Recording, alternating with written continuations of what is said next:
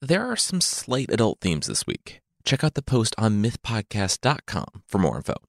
This week on Myths and Legends, there are three stories about love from Indian folklore, and we'll see how relationships are difficult, especially if they're between a mouse and the sun.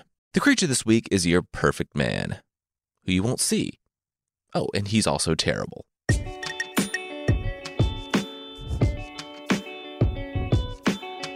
This is Myths and Legends, episode 171 Love and Marriage. This is a podcast where I tell stories from mythology and folklore. Some are incredibly popular stories you think you know, but with surprising origins. Others are stories that might be new to you, but are definitely worth a listen. There are three stories this week of, well, love and marriage from Indian folklore. So we'll just jump right in.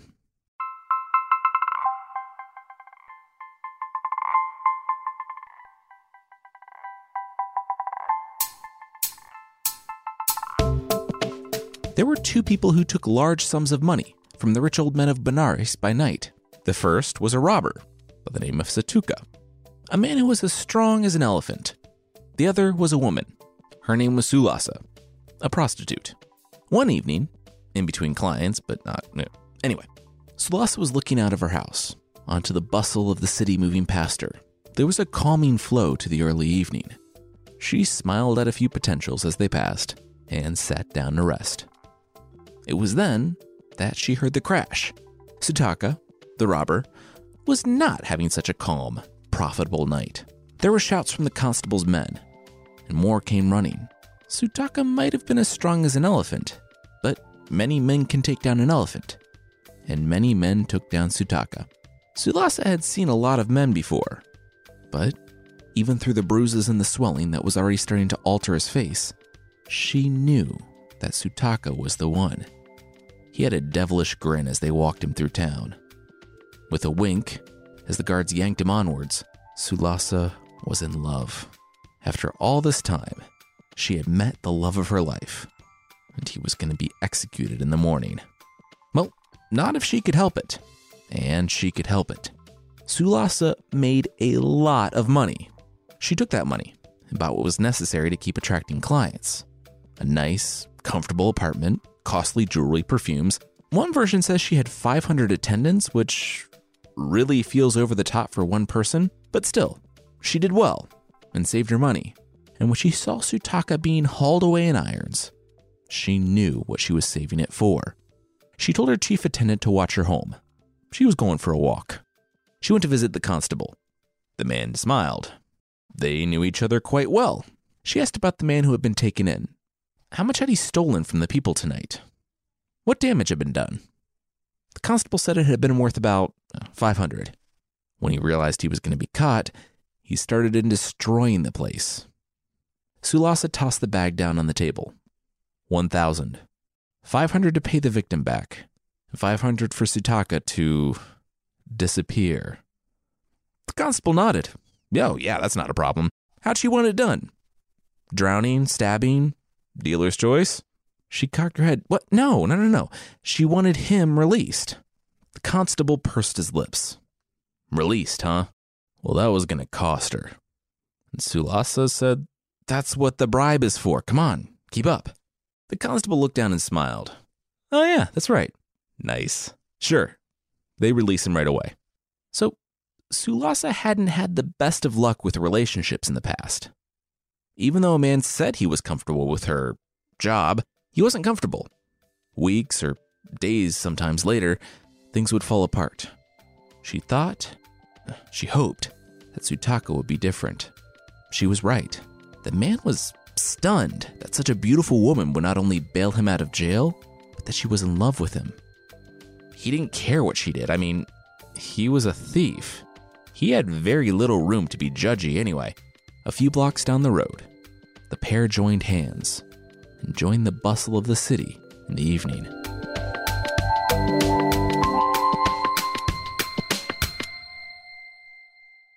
Sutaka was so supportive of Sulasa that he didn't ask her to quit her work, something she was ready to do for him.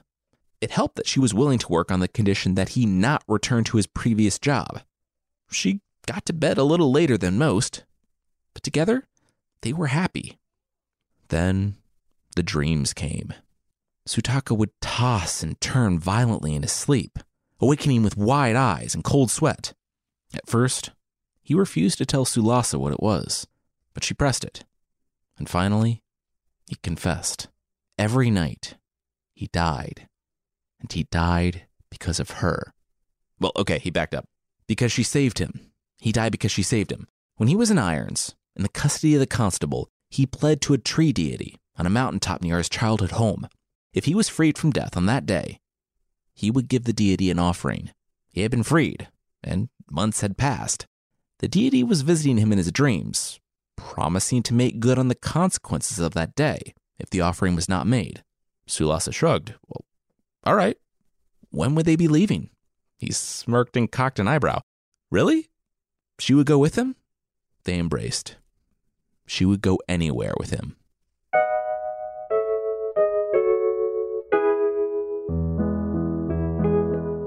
As the pair packed for their journey, the attendant peeked in.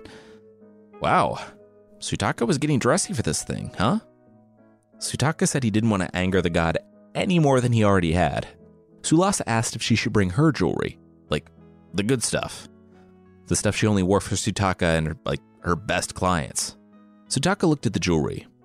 Wow, yeah. He didn't even know she had the type of stuff. I mean, he didn't think the deity would be mad at her, but there was absolutely no way it could hurt. They travel in their simple cloaks, though, Sutaka said, as he sheathed the sword, and they would leave tomorrow. Eh, it might be kind of fun.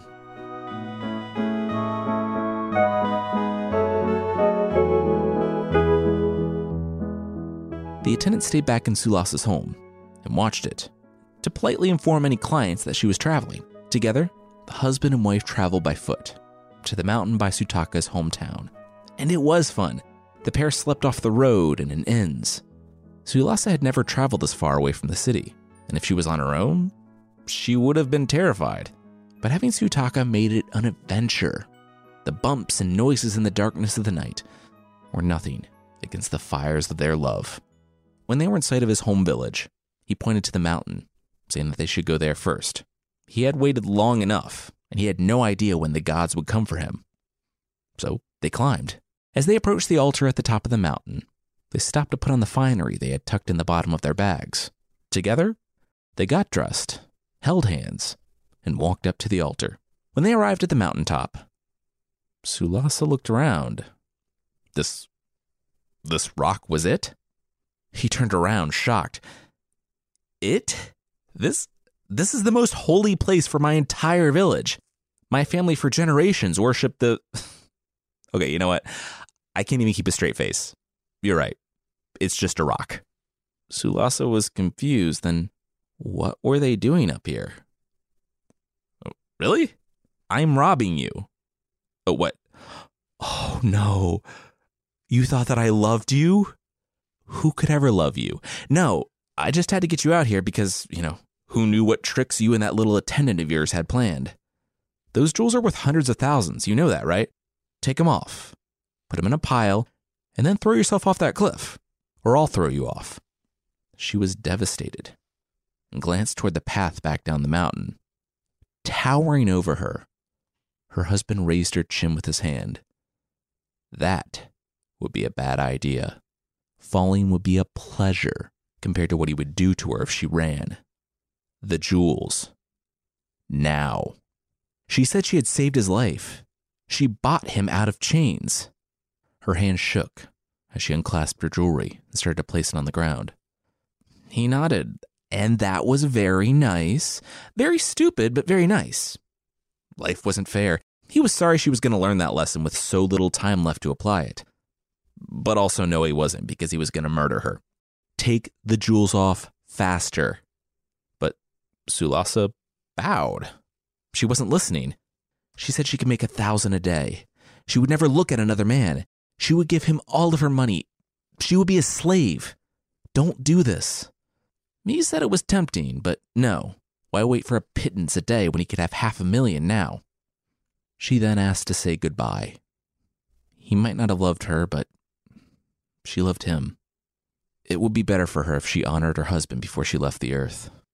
Normally, that would be a hard no, but honoring him? Eh, he can make an exception for that. She embraced him, weeping, saying that this would be the last time they embraced on this earth. He nodded, yep, that was the plan. She knelt down and kissed his foot, making obeisance there. She kissed his right hand and then his left, but when she went behind him, she didn't kneel. She stood. He almost turned around, but then he felt her kiss in her foot, planted hard in his lower back. He turned around to tell her how much worse she had just made her own death, or he meant to. He stumbled a few feet, and those few feet sent him right over the cliff's edge. He was right. No one would hear a scream from up here. She knelt down to pick up her jewelry, and as she put it back on, she looked down to the sheer cliff face, to the broken man, moaning as he slowly died. She made her way down the mountain and found her husband laying there. His sword had fallen uh, not five feet from his body. He could barely speak now, but it was clear what he was begging her to do. She looked at the sword. That would make it a lot easier for him. So she sheathed it and took it with her. She traded one piece of jewelry for a team of horses and as many servants to drive them back to Benares. When she arrived, her attendants took one look at her arriving alone. And before the attendants said anything, Sulasa gave them a look that made it inescapably clear that she did not want to talk about it. That night, she resumed her client work, and she never married again.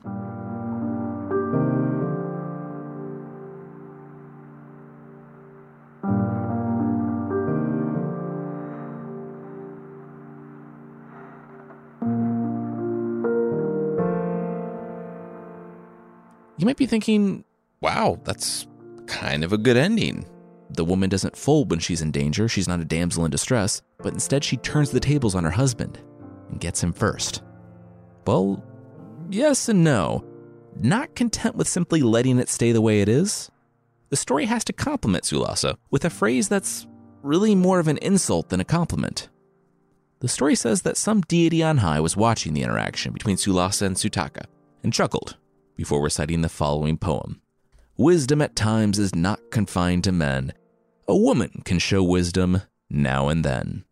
Like, okay, come on. That's like saying to someone, You look great today. You usually look so tired. I mean, you're technically complimenting them, but let's be real. It's mostly an insult. All right, well, anyway, next up is a story about another couple, a barber and his wife, who actually want to make their marriage work and, you know, not kick each other off mountains.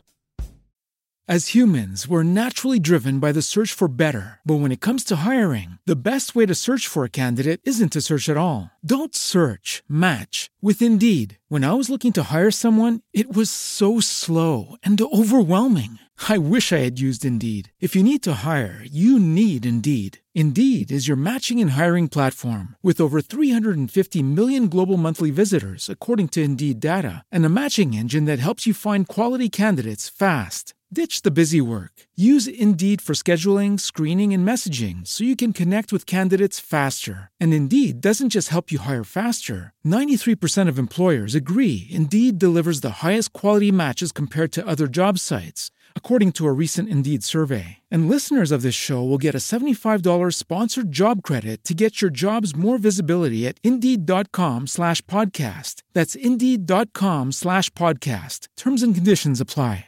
With LinkedIn Jobs, we tap into a network of more than a billion professionals to help you find quality professionals quickly and easily for any role you need. Marketing wizards? Found them. Software engineers? Found. That project manager I could never seem to hire? And found. LinkedIn Jobs quickly matches your roles with candidates with the right skills and experience. In fact, 86% of small businesses get a qualified candidate within 24 hours. Post your first job for free and get started at linkedin.com slash spoken. That's linkedin.com slash spoken. Terms and conditions apply.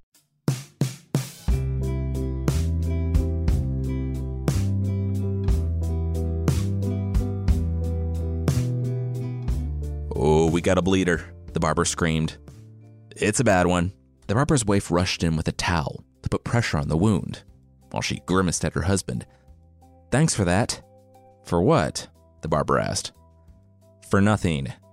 Thanks for nothing, the wife replied. When the client's bleeding stopped, he rushed from their house. They would not expect payment for that. He was their last customer, too. Ever. Everyone else in town had decided that long hair, or cutting your own hair, looked better than going to the barber. He didn't just cut hair either, he cut people. And he cut their hair short when they wanted it long, and it was lumpy, awkward, and uneven. Frankly, he was terrible.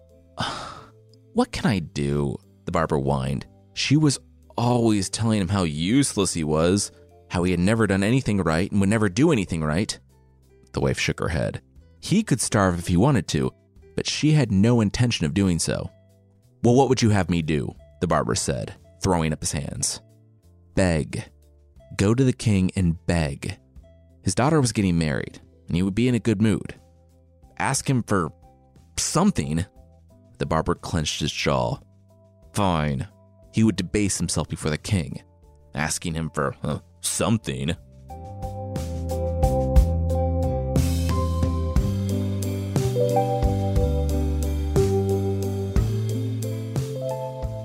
Something? The king clarified with the barber after the man had stopped him outside his palace. Okay, he was in a good mood, and no one should leave his home unsatisfied on this, the day of his daughter's wedding. But what did he mean? Something. Yeah, something, the barber said with a grin. He was following his wife's advice to the letter. He had really turned this around. The king nodded. Mm, okay. He whispered to his advisor. Did they still have that wasteland a mile from the palace? Nice. Five acres, right? The king turned back to the barber. How would he like to be a landowner?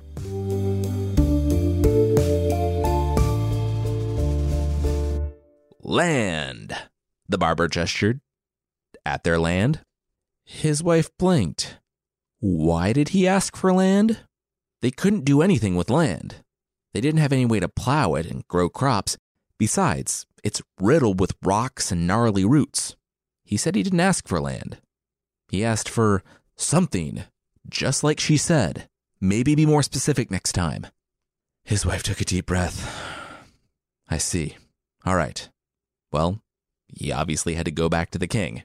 The husband raised both palms. Hold up. He had done his part. He had gotten something. Now it was her turn to think of something to do. The wife exhaled. Serenity now. A few moments passed. All right. She had a plan. She looked out toward the road, to the occasional person passing by. Follow my lead, she said to her husband, and started walking. She was studying the ground, and every so often she would stop and look very intently at a spot. She would occasionally stop and sit, deep in thought, while staring at the dirt. Her husband followed along. Where she stopped, he stopped.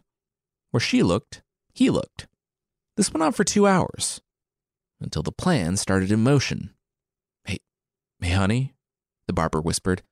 There are some guys coming this way. They look evil? They were in dark hooded cloaks, and they approached the couple.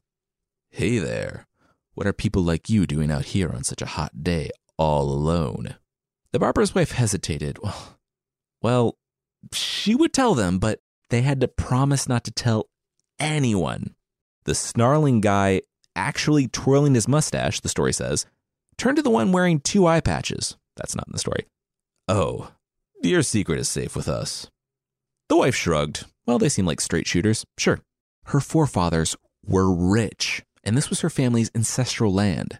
She knew that her grandfather had buried pots of gold out here, but they couldn't find them. The land was too big. The stranger stroked his mustache. Oh, okay. Well, he wished them the best of luck. Good day. The husband didn't ask questions, and the couple stayed in the field for another hour or two to keep up appearances. By then, it was dusk, and it was time to go home. That night, the two thieves had called for help. There were pots of gold buried in this field for the taking. It would be a lot of work, but under the cover of darkness and working all night, they could have it dug up and be gone without anyone being the wiser. So they did just that a whole team of bandits worked all night, digging up all five acres. By morning, they were sweaty, dirt caked, and exhausted. But they could see that they, like the couple, had been duped. The couple's grandfather had lied to them. There was no gold in this field. As the first rays of sunlight hit the field, they took off, so no one would ever know that they were there. Except that the barber and his wife knew that they had been there. They looked out on a perfectly plowed field. All the roots had been cut and removed, the rocks dug up and piled perfectly on the edge. They called in a favor and got some corn to sow in the field. With the proceeds, they bought a plow and everything they needed to keep the farm going. Thanks to the quick thinking of the barber's wife and her ability to turn a curse, a wasteland, into a boon, their family had a future.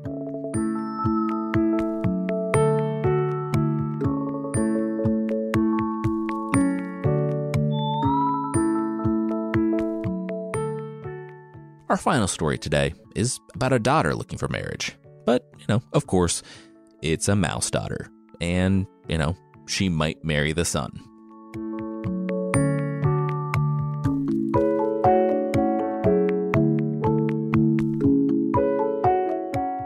The guru closed his eyes and breathed deep. This this was a good day.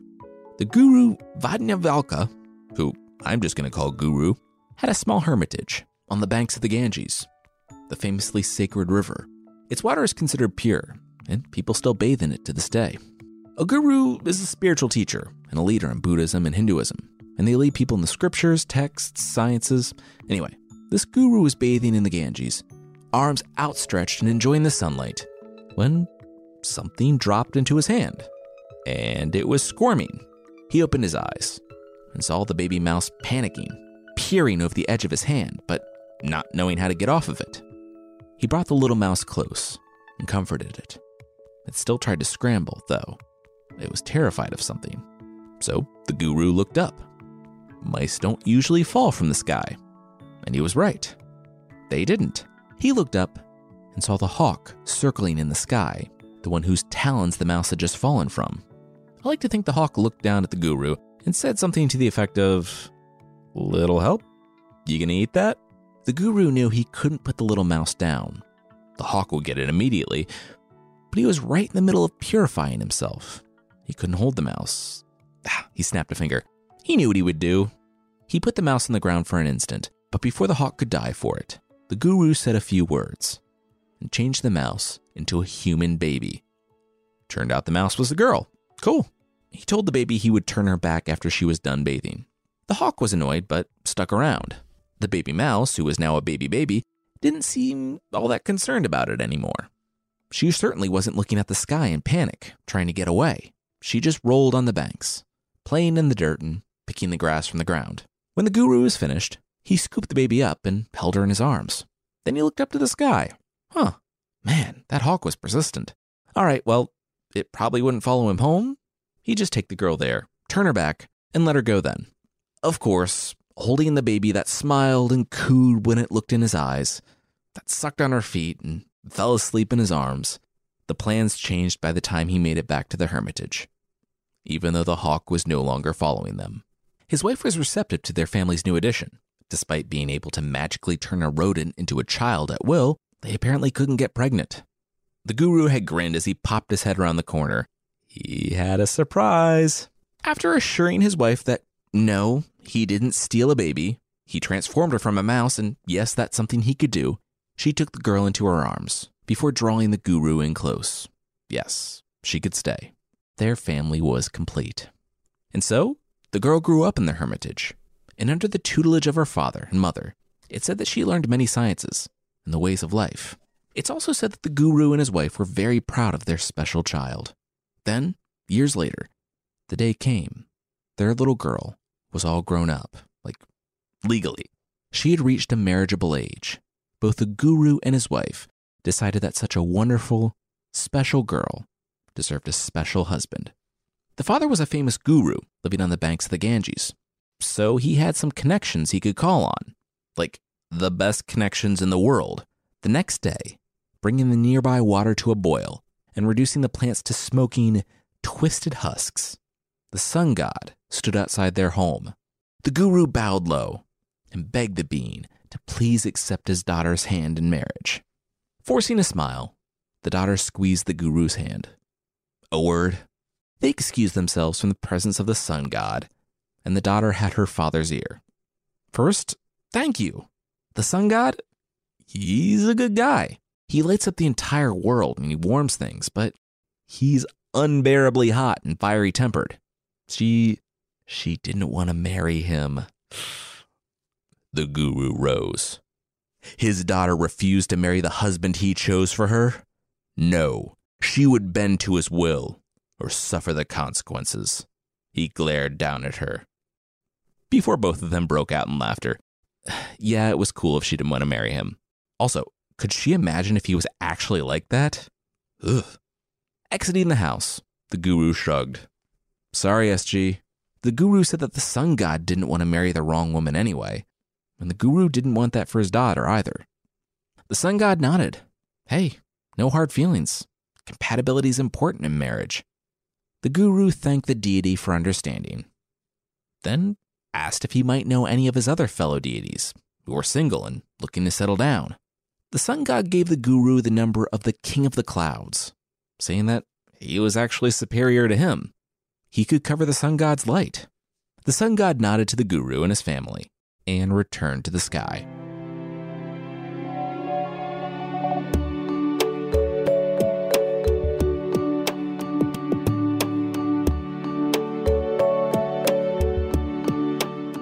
The guru and his daughter stood before the Lord of Winds, and the guru looked to his right. The daughter looked sorry, but she shook her head. The guru shrugged and patted the Lord of Winds on the back. Sorry, bud. Hey, who might be better than you?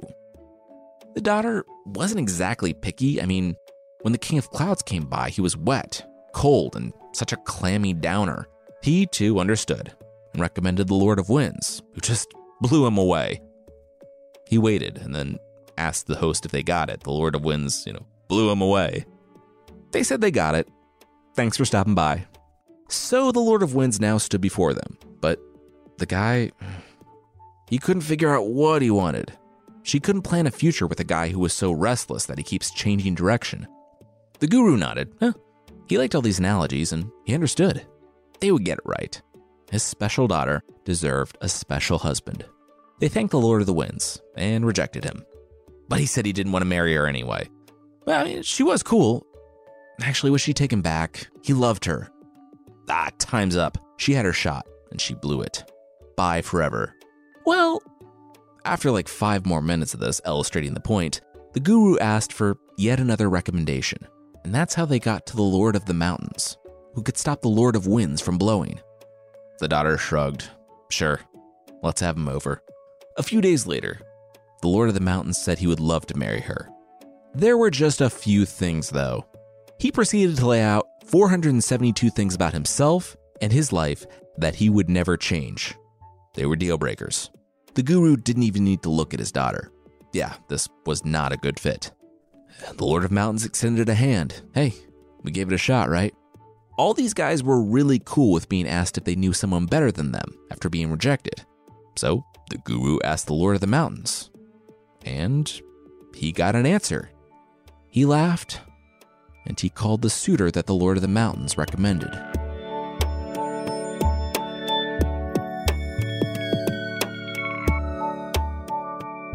Father, mother, and daughter stood together, and the daughter smirked when she saw the suitor. She blushed and clung close to her father. The guru could only smile. He had a hunch this guy might be the one. The Lord of the Mountains had recommended the one who could make holes all through him the King of Mice. Now, this wasn't the Mouse King from the Nutcracker. This was like, uh, I don't know, a mouse from Redwall. He was brave, kind, respectful, and a little prone to flightiness, but he knew who he was. And the daughter, she didn't know why, but she felt something unlike anything she had ever felt before toward another being. She was ecstatic. And it was only after the King of Mice said that, yes, he would marry the girl, that she realized she had been holding her breath. The guru, beaming, turned to his daughter and said, "But Did she want to tell him or should he? The daughter agreed to marry the king of mice, but but then wait, after all the guys, the most powerful beings in the world, in space, in the universe, how did the guru know that she would want to marry the king of mice? The guru put his arms around his daughter. It was because he knew her, and he was waiting for her to figure out herself. He told her she wasn't a human. She was a mouse he had saved from a hawk one day by turning her into a human. It was going to be a temporary thing, but he took her home, and for so many wonderful years, they were a family. She was their daughter, but the time had come the time for her to leave them, and for her to go be who she was always meant to be. She embraced her father for the last time and went to go stand by the king of mice. The guru sighed, drew his wife close, and said a few words. In an instant, his beautiful teenage daughter was, according to the story, transformed into a beautiful mouse. The king of mice ran away, and the daughter looked back one last time at her mother and father, the people who had raised her, and then scurried off to be with her fellow mice.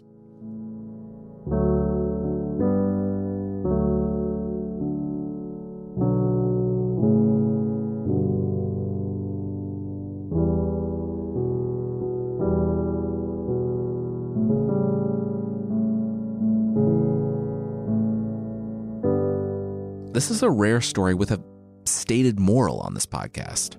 It says, What is inborn cannot change, which uh, sounds kind of bad. To me, it carries kind of a neutral to negative connotation that makes who you are, how you're born, feel like an inescapable inevitability, when, really, for the daughter, it's something that she could embrace. For once, her life made sense, and things felt right. I also like how it takes the idea of a mouse, something we see as like a, a meek, gross little rodent, and it actually makes it stronger than the sun god, the lord of the winds, and everyone else coming for the daughter's hand in marriage. In that way, it reminds me a lot of the story of the stonecutter from episode 26.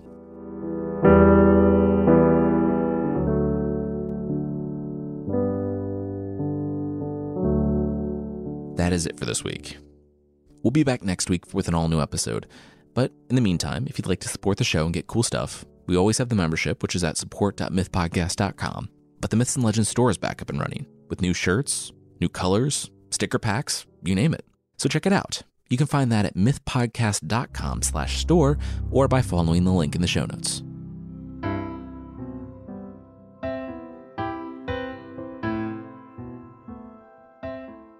The creature this week is the Zburător from Romanian folklore. The Zburător is whatever you want him to be. His name literally means flying man, and he's a flying vampire who is a handsome man in whatever form you like your men. If that means muscles, he's got muscles. If that means like skinny jeans and glasses, he's all about that. Whatever it takes to make him, quote, the perfect lover. The Wikipedia page has a mention of him having a tail and fire and being a wolf headed dragon, so I'm not sure if that's the usual or if that was just one person's very particular preference. I'm not exactly sure why he goes through all the trouble of disguising himself based on the desires of his target, because, like an incubus, and no, not that incubus, he doesn't even wake the woman up. Yeah. Also, he's invisible, so I don't know why he bothers looking like anything anyway. It says that he likes maidens, but also very recently married women, too, slipping into everyone's home through open windows once every seven years. While the woman is asleep, he apparently kisses her so gently that she will not wake up. And then, yeah. The next day, the person will wake up drained of energy, and their body throbbing, easily agitated because of all those reasons, and she apparently won't be interested in other men from now on, despite not having seen her fire tailed dragon wolf assailant. If you want to keep this creature that's occasionally depicted as just a snake with a wolf head away from your bedroom, which I would recommend, it's a Romanian vampire, so it follows your standard vampire rules. Rules that pretty much originate from Romanian vampires. Just put some garlic on your windowsill and you'll be good. It won't come in. Then you just get to wake up grumpy from a room stinking of garlic.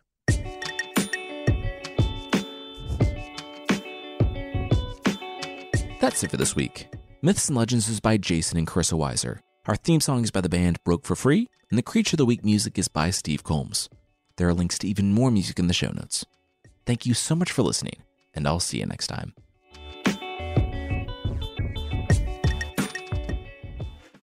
As humans, we're naturally driven by the search for better. But when it comes to hiring, the best way to search for a candidate isn't to search at all. Don't search, match with Indeed. When I was looking to hire someone, it was so slow and overwhelming. I wish I had used Indeed. If you need to hire, you need Indeed. Indeed is your matching and hiring platform with over 350 million global monthly visitors, according to Indeed data, and a matching engine that helps you find quality candidates fast. Ditch the busy work. Use Indeed for scheduling, screening, and messaging so you can connect with candidates faster. And Indeed doesn't just help you hire faster. 93% of employers agree Indeed delivers the highest quality matches compared to other job sites, according to a recent Indeed survey. And listeners of this show will get a $75 sponsored job credit to get your jobs more visibility at Indeed.com slash podcast. That's Indeed.com slash podcast. Terms and conditions apply.